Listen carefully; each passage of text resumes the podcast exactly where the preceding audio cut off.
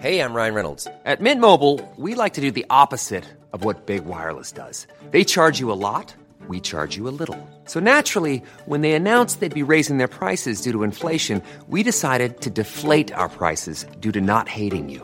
That's right. We're cutting the price of Mint Unlimited from $30 a month to just $15 a month. Give it a try at mintmobile.com slash switch. $45 upfront for three months plus taxes and fees. Promo rate for new customers for limited time. Unlimited more than 40 gigabytes per month. Slows. Full terms at mintmobile.com. Hello and welcome to the Heredity Podcast with me, Dr. James Burgon.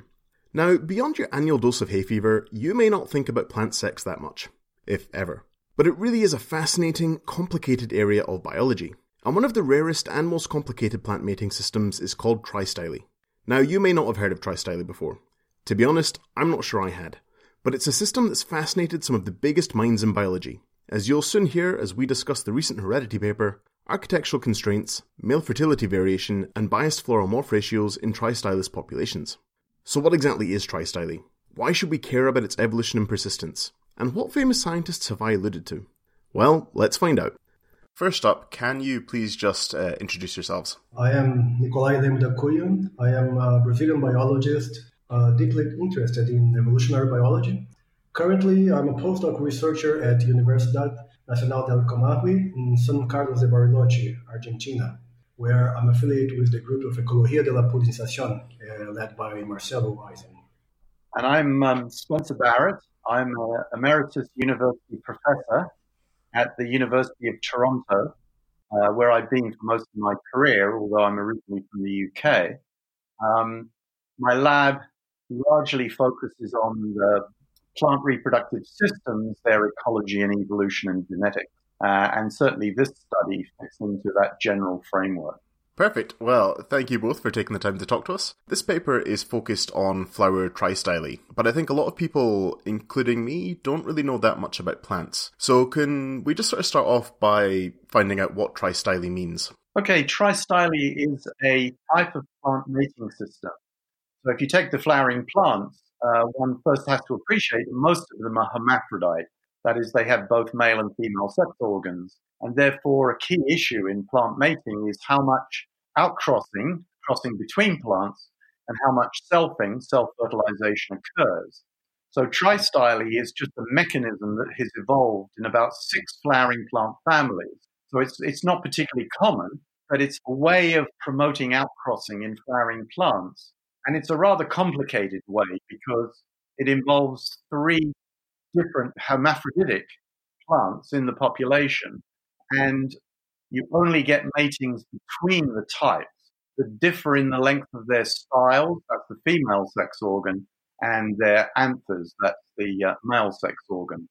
And this polymorphism uh, is maintained in populations by what is called frequency dependent selection. So we expect an equilibrium of one to one to one of these mating types. So in a sense, it's a bit like sex in humans, eh, where you have two mating types. What's unusual here is that there are three mating types, and those three mating types are all hermaphrodites, but they can only mate with another mating type in the population. Oh, perfect. That sounds incredibly complex. Is there some kind of advantage to having tristyle? Aha, well, that's a hard one because, um, of course, if it's only in six flowering plant families, it's quite rare. There are about 300 flowering plant families. So it basically can only evolve under very specific conditions. And, and the advantage is that this system promotes outbreeding, and the benefits of outbreeding, of course, are more genetically vigorous offspring. But a reasonable question would be well, why this complicated system? And that, I think, remains a mystery.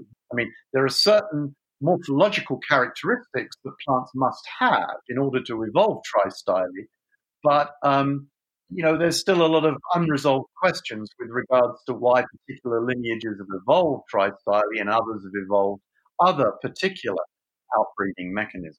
There is a nice quote which I'll give you, and that is that Charles Darwin described a tristyle as a most complex marriage arrangement. He, in fact, wrote that there was no more complex sexual system in any plant or animal group. That is as good a reason as any to try and tackle it in your research.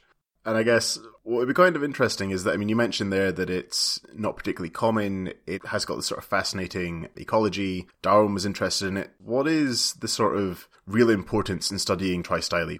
Well, it's a really it's a model system for studying natural selection because we know the form of selection operating on it, and that's often not the case with many traits, many characteristics. So we know that frequency dependent selection operates. So that's a good situation. We also know the inheritance and the genetic mechanism responsible for it, which means we can actually use it and model it to see the trajectories of these mating types in populations. As I say, we have a nice basic hypothesis about what we expect, and that is with mating between forms, that's called disassortative mating, we expect an equilibrium of one to one to one in a population, which, by the way, was sort of demonstrated mathematically by the famous geneticist Ronald Fisher.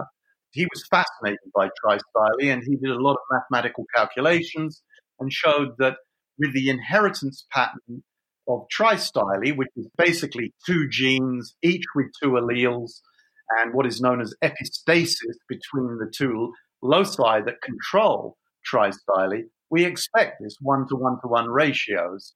Of course, there could be many, many factors that would disturb that pattern of mating. And so that's what's exciting about going out into real natural populations and saying, well, is this Darwin Fisher prediction of this one to one to one ratio realized. Uh, I mean, you're following in some pretty big footsteps there. So I guess this is a really good time to get into exactly what you did. So for this study, you were focusing on a group of plants called uh, Pontederia, which are sort of delightfully known as the pickerel weeds. So maybe you could just tell us a bit about these plants in general and why it is that you chose to study them.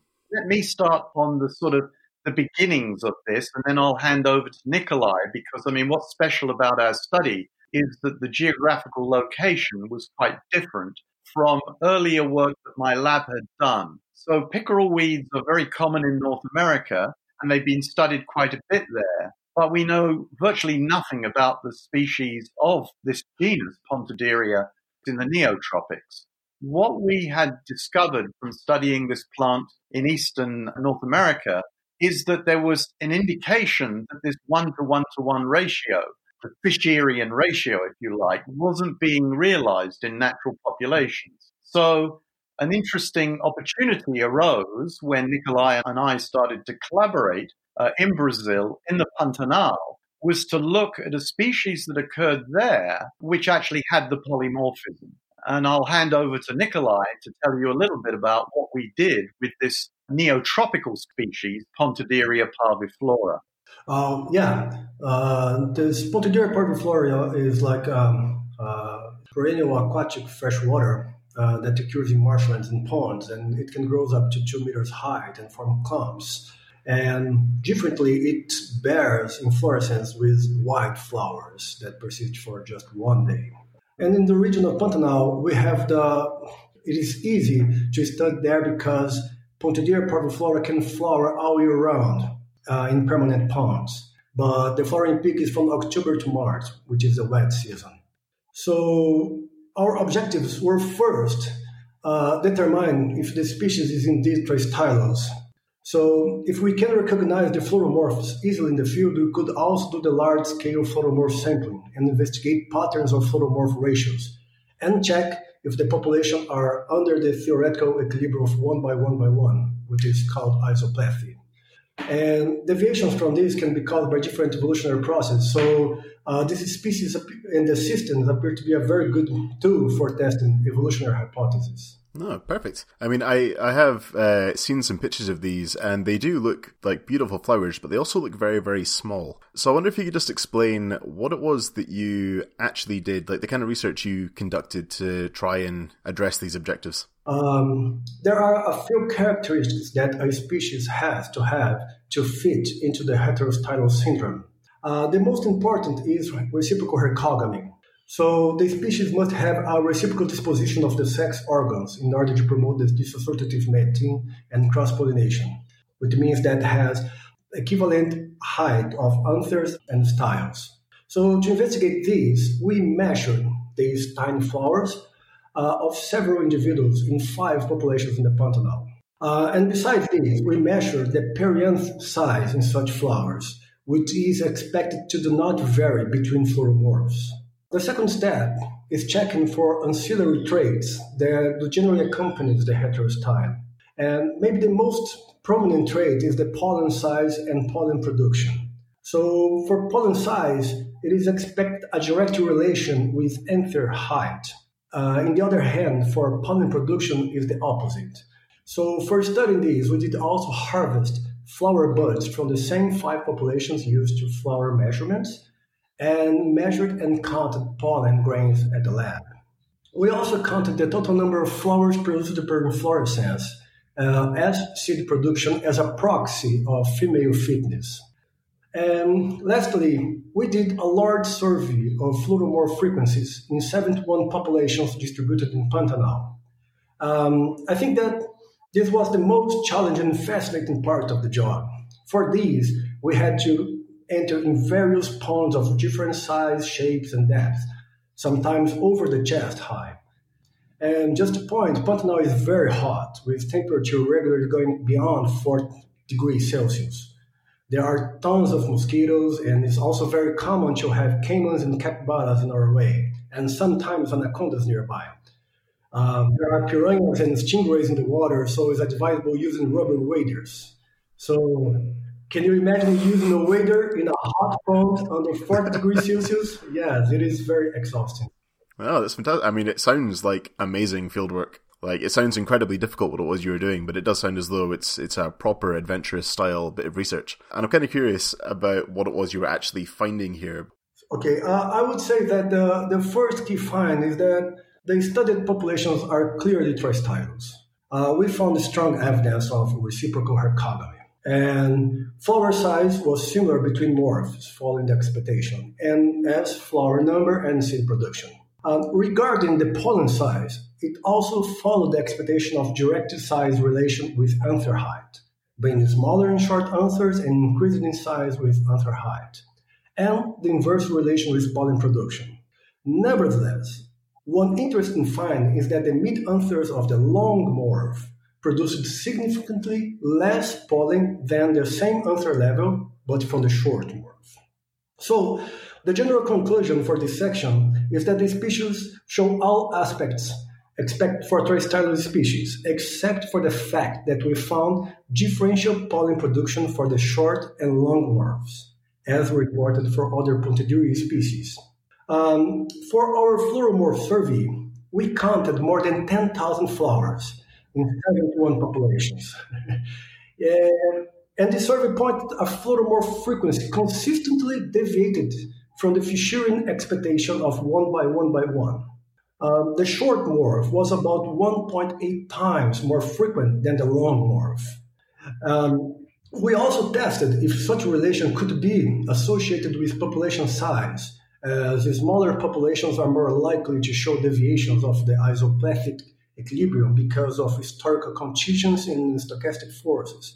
But for our surprise, we found no evidence that the bias in floral morph ratio was related to population size. Okay, so here we have a clear tristylous species with no evidence of female fertility variation between morphs, but differential male fertility and also significant bias on floral morph being the short morph more frequent. Thus, we have two aspects that are not expected by the theory. So, with this in mind, we used dynamic models to explore theoretical scenarios on floral morph frequency under differential and equal male fertility.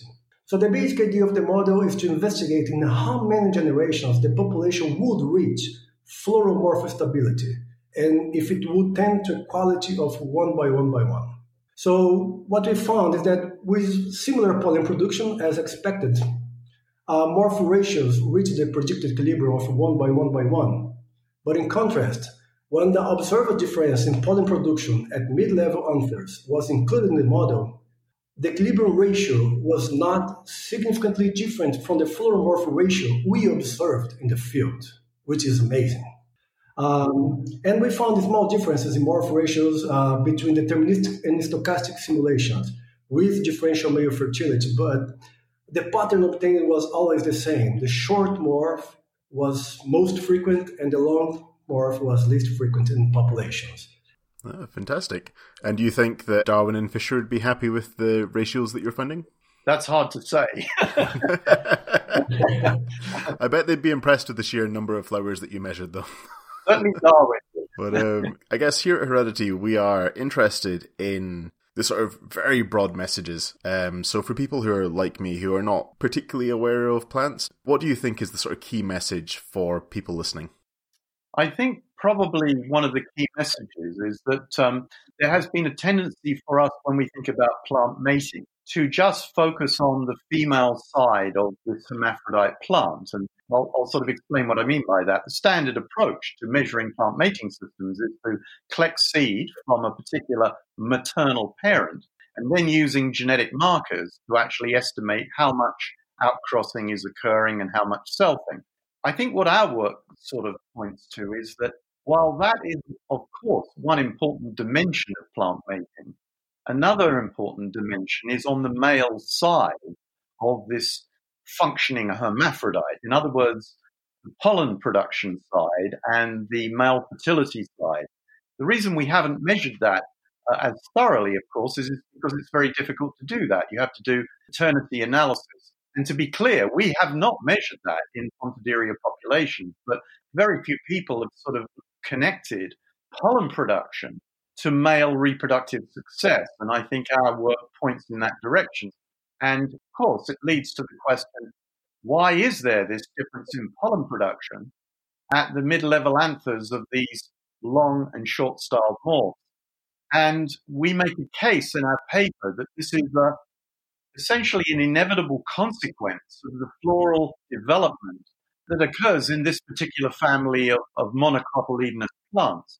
And without going into all the gory details, I'll simply say that we have evidence from other studies that these anther levels may develop differently, particularly with respect to the timing of meiosis, which then leads to the differences in pollen production. And that is a sort of epiphenomenon of the peculiar floral organization. It's a constraint that's built into how tristyly has evolved in this particular family because there are, of course, are these other tristylous families, and they don't have this difference in pollen production. Oh, fantastic. I have to admit, I think a lot of people probably don't think in terms of male and femaleness with plants in general when it comes to their mating, but obviously heredity, there is a focus on this, and it is a really fascinating paper. So it'd be great if one of you could just remind us of the title of your paper. Okay, I will do that. Architectural constraints, male fertility variation, and biased floral morph ratios in tristylous populations. Thanks to Nicolay and Spencer for taking the time to talk us through this research. Plants really do get overlooked quite often, but this is a fascinating system and it only gets more so the more you read. It's really easy to see why Darwin and Fisher got so hooked. So why not join them and give this paper a read? As always, you can find it on the Heredity website. That's nature.com forward slash HDY. But for now, that's us. In the next episode, we'll be returning to our new series exploring the motivations and research of the people behind the journal, our Heredity editors. To make sure you don't miss out, you can subscribe to the Heredity podcast on all good podcast platforms. And you can follow us on Twitter, at Heredity Journal. If you want to get in touch with me directly, drop me an email at hereditypodcast.gen at gmail.com.